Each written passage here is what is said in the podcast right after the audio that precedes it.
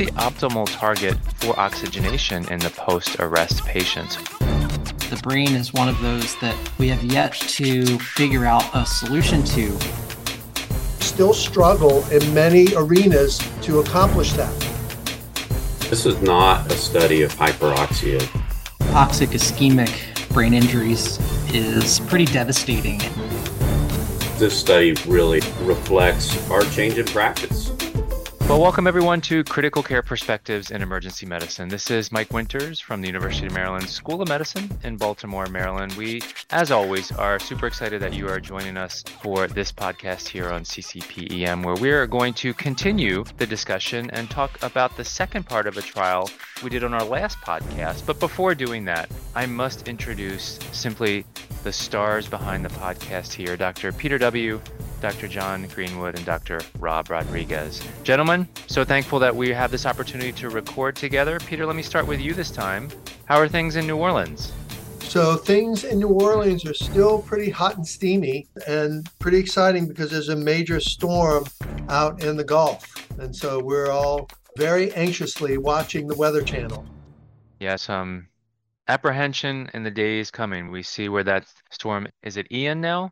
Yes, it's Ian. And so we're waiting to see where that's going to wind up. Well, I think all eyes will certainly be on the Gulf Coast, everywhere from, I guess, maybe even Texas, Louisiana through Florida. And so we certainly send our best wishes to everybody in those regions that this storm doesn't turn out to be as intense as predicted and everyone weathers the storm just fine.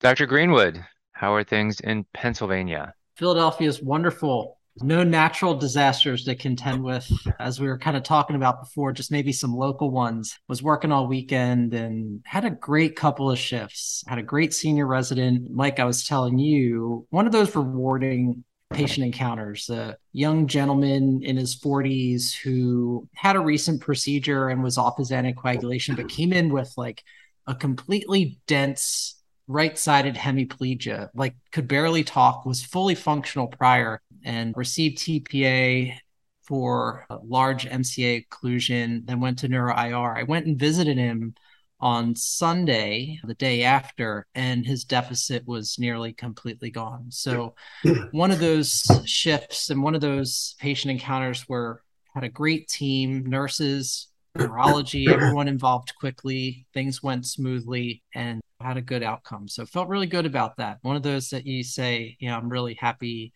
you know, I really love my job. So things are going well, Mike. Thanks. That's outstanding, John. Thanks so much for sharing that case with us and so glad to hear that that patient is doing well. All right, Dr. Rodriguez, we'll wrap things up out on the West Coast with you and then we'll get started with this month's podcast. Yeah, the weather out here is great as usual for September and early October and we're all getting pretty excited about ACEP and hopefully some of our listeners are joining us and yeah looking forward to that great meeting and we wish everyone going to ACEP this year safe travels out to your neck of the woods and hope that they have a fantastic and very educational time in San Francisco. Yeah, my favorite restaurant in all of San Francisco, the House of Nanking, N A N K I N G. All right. Well, you're putting the pressure on us. We've got to get this out there posted ahead of ACEP so folks aren't listening to this on the back end wishing they had, had visited that restaurant. and no, I get no kickbacks from stating that. Sounds good. Well, thanks for that recommendation, Rob. Well, let's dive into this month's topic or this podcast topic. And recall on our last podcast, we talked about some post arrest care. Specifically, we talked about blood pressure targets in post arrest care or survivors of out of hospital cardiac arrest, in which the take home message from that particular part one of the BOX trial was that, well, there wasn't any significant difference in death or severe disability in patients with out of hospital cardiac arrest who had a target post arrest map of 65 versus 75 millimeters of mercury. Well, the investigators weren't done. This was actually a two part trial. And another key component that we've talked about before here on the podcast is really supplemental oxygenation or just oxygenation in general. What's the optimal target for oxygenation in the post arrest patient? So that's what we're going to get into during this podcast. John, I'm going to turn things over to you. Set the stage, give us the background of this second part of the BOX trial.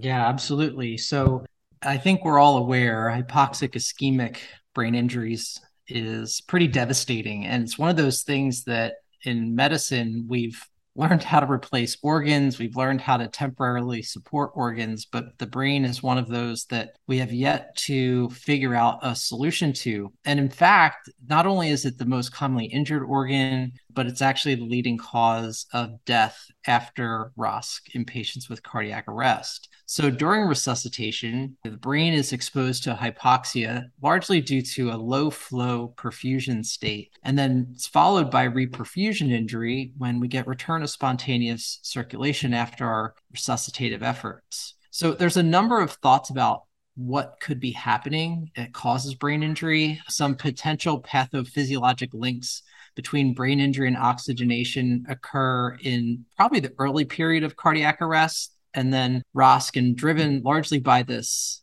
large degree of inflammation that can happen after reperfusion occurs. Patients who remain comatose after ROSC are usually intubated and initiated on mechanical ventilation and receive supplemental oxygen. So, in recent years, a number of studies and trials have investigated both hyperoxia and hypoxia on mortality in patients with cardiac arrest. In fact, two recent trials, specifically the HOT ICU trial and ICU ROX trial, didn't show a difference in ventilator days between patients who received liberal versus restrictive oxygen targets. However, a subgroup analysis of the ICU ROX trial suggested that maybe conservative O2 treatment might be better. So there remains clinical equipoise regarding oxygen targets in patients who remain comatose after out of hospital cardiac arrest. So that's where this trial comes in, this arm of the BOX trial. So, Peter, maybe you could walk us through the objective and what the methods were from this trial. Absolutely. Absolutely. Thanks, John. Thanks for setting that up for me. When we talk about the objectives here, the primary objective is to evaluate whether a restrictive versus a liberal oxygen target was superior in patients who remain comatose from out of hospital cardiac arrest. So these aren't all cardiac arrests, these are the ones who remain comatose after our resuscitative efforts. So the methods here, it's investigator initiated, open label, randomized trial with a two by two factorial design the places that held the study were two tertiary cardiac arrest centers in Denmark. What do the patients look like? Well, the inclusion criteria adults aged 18 years or older, they had to be comatose after their out of hospital cardiac arrest, and it had to be of a presumed cardiac etiology, so no real trauma cases, and as well as no stroke. Who was excluded? Those patients who had an unwitnessed arrest and were in asystole, those with suspected intracranial bleeding or stroke. So those are the two exclusions unwitnessed asystole and then suspected intracranial bleeding or stroke. Now, the interventions under general medical care, patients receive targeted temperature management to 36 degrees Celsius for 24 hours, with then followed by 72 hours of active normothermia. So targeted temperature management for the first 24, followed by active normothermia for the next 72. Those same patients sedation with either propofol and or fentanyl for 24 hours, and that was reduced during rewarming to reassess serially the patient's neurological status. Now, randomization. In the restrictive targeted group, this was a target PaO2 of 68 to 75. That was their target. The initial FiO2 setting was set at 30%, and this was then adjusted to maintain the assigned target. And again, that target 68 to 75 PaO2. Now we compare that with a liberal group. And that liberal targeted group their goal was 98 to 105 PaO2. So pretty big difference between 68 to 75 now to 98 in the liberal group to 105. The initial FiO2 setting was set at 60%, and then that was adjusted to reach the assigned target. And again, that target 98 to 105. The primary outcome was the composite of death or discharge from the hospital with a CPC, which is the cerebral performance category of three or four within 90 days or at the time of discharge. Now we look also at secondary outcomes. The evil marker of cerebral dysfunction, the plasma neurospecific enolase levels at 48 hours. So that's a measure that was followed serially. And then death from any cause, and then 90 day scores on the Montreal Cognitive Assessment, MRS, and CPC. So, from an adverse events tracking standpoint, there was really six that they looked at. One was bleeding, another infection, another arrhythmia or dysrhythmia, another was electrolyte derangement. The second to last was acute kidney injury with renal replacement therapy. And lastly was seizures, and those were the adverse events. Now, I'm going to turn it over to you, Rob, to break down what the results were for this study. Yeah, thanks, Peter. That was a very nice summary of the methods of the study. And from March 2017 to December of 2021, they enrolled 802 patients. After excluding a number of patients for withdrawal of consent and a patient who was randomized twice, they wound up with 789 patients included in the analysis. And they were evenly matched 394 in the restrictive target group versus 395 in the liberal target group. The characteristics of these two groups were well balanced, including their oxygen levels, their PaO2 and FiO2 levels upon arrival to the ICU at the beginning of the study. So again, 394 in, in one group, 395 in the other. Characteristics are very well matched between the two groups before the intervention.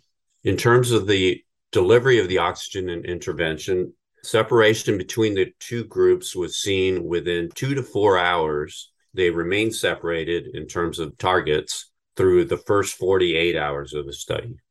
So they truly appear to accomplish their separation of targets in this study. The median duration of mechanical ventilation was 57 hours in the restrictive target group and 61 hours in the liberal target group. In terms of their primary outcome, which again was a composite of death or discharge from the hospital with a cerebral performance category of three or four, within 90 days or time of discharge. There were no statistical differences between the two groups. That outcome was seen in 32% of the restrictive target group and 33.9% of the liberal target group. And the results remained consistent across subgroup analyses with no interaction in terms of the other trial, the BOX trial one, that looked at blood pressure targets. In terms of secondary outcomes, there were no differences as well. At death from any cause at 90 days, there were 28.7% deaths in the restrictive target group, 31.1% in the liberal target group. There were no differences in the NSE levels. There were no differences in the Montreal Cognitive Assessment levels. There was no statistical difference in AKI with the need for renal replacement therapy. And finally, in terms of adverse events, the most common adverse events were infection, bleeding, and seizures, but there were no significant differences between the two groups. So basically, no differences in any of the outcome measures or adverse events between the two groups. All right, Rob. Well, you guys have done an outstanding job thus far setting the background, going through the methods of this part two of the BOX trial, and then really the results. Let me just mention a few limitations here, and then I want to open it up and see how we apply this to the bedside. Like any study we talk about here on CCPM, there are always limitations, and the authors identified limitations, well, open label. That makes sense in terms of titrating supplemental O2 and achieving different targets. Ultimately, in terms of another limitation, is that when they evaluated patients at 90 days, there was still a limited number of those who could truly be evaluated in person at that three month follow up. In addition, their P to F ratios were a little bit higher in this trial when compared to others. And you heard John mention a few others in the introduction and setting the background. And well, that may suggest that overall the cause for hypoxic respiratory failure in these patients was actually infrequent compared to other trials. And overall, they looked at an isolated number of patients without a hospital cardiac arrest, those with presumed cardiac etiology. Now, that makes up the larger percentage, but it still does exclude other etiologies or patients who have had other causes of out of hospital cardiac arrest. May not necessarily be generalizable, but the authors simply state that with this trial, there really wasn't a difference in that composite outcome of death or severe disability at 90 days for these out of hospital cardiac arrest patients with presumed cardiac etiology who got either a restrictive or a liberal oxygen target. So, gentlemen, I'm going to open this up to us and see how would you directly apply this to the bedside? We see cardiac arrest patients probably almost every shift. We get ROSC, hopefully, in many of these cases, and we've talked about TTM and who should go for early cardiac cath. And we've talked about blood pressure. What's that ideal pressure that we should be shooting for? And now we're talking about really setting oxygenation. John, I'm going to kick it to you first. Now, for me, as I think about interpreting the study, applying it to the bedside, the studies that I've reviewed and we've talked about before, well, I think we can all be on board that too low of an oxygenation is bad. So PaO2 is less than 60, not good for many critically ill states. But often hyperoxia, too much oxygenation. Most of the studies have looked at a PaO2 about 300 or above as an association with poor outcome. And while there was a distinctly different target with respect to the two groups here, liberal versus restrictive, do you feel like, I guess, was it wide enough to really evaluate whether too much oxygen or liberal oxygen administration is harmful? Yeah, Mike, you're setting me up perfectly. That was one of the interesting things I looked at immediately when Peter was really talking about the methods, right? So this was actually kind of cool. So how they did it, they decided to set their initial FiO2 on the ventilator to either 30% or 60%, right? Not 100%. And I think the standard practice in many places is after intubation, 100%, maybe get a blood gas, and then start slowly titrating down but they started at a much lower number than I think many of us, at least the standard practices, probably a lot of different places. And so as a result, their initial PaO2s were probably much, much lower, below that 300 millimeters of mercury that I think many of us see on that first blood gas. And what we've talked about as maybe being associated with poor outcome due to a hyperoxic vasoconstriction that sometimes you can get. So I think this population that they studied were set up for success in the sense of maybe not having exposure to something that we, I think, feel and has been associated with a significant danger or harm. So, this may be the classic example of how we're seeing practices change over the course of the past 10 to 15 years of research. Whereas in sepsis, for example, right? That Manny Rivers trial that had a mortality of 40% in their patients due to old practice, or maybe even how we used to start ventilator settings on 10 to 15 cc's per kilo per ideal body weight. And now we've moved to a more conservative six to eight cc's for lung protective ventilation. Doing a trial where we're setting up these patient groups and comparing more moderate levels of oxygen are finding that mortality maybe is a little bit less than what we might think. So it's quite possible that they set this up in a way that wasn't designed or wouldn't be able to find a difference because our general practice has changed. So bottom line is is I think that I do like that they started their FiO2s lower, but I think maybe there's just not that much of a difference between these groups.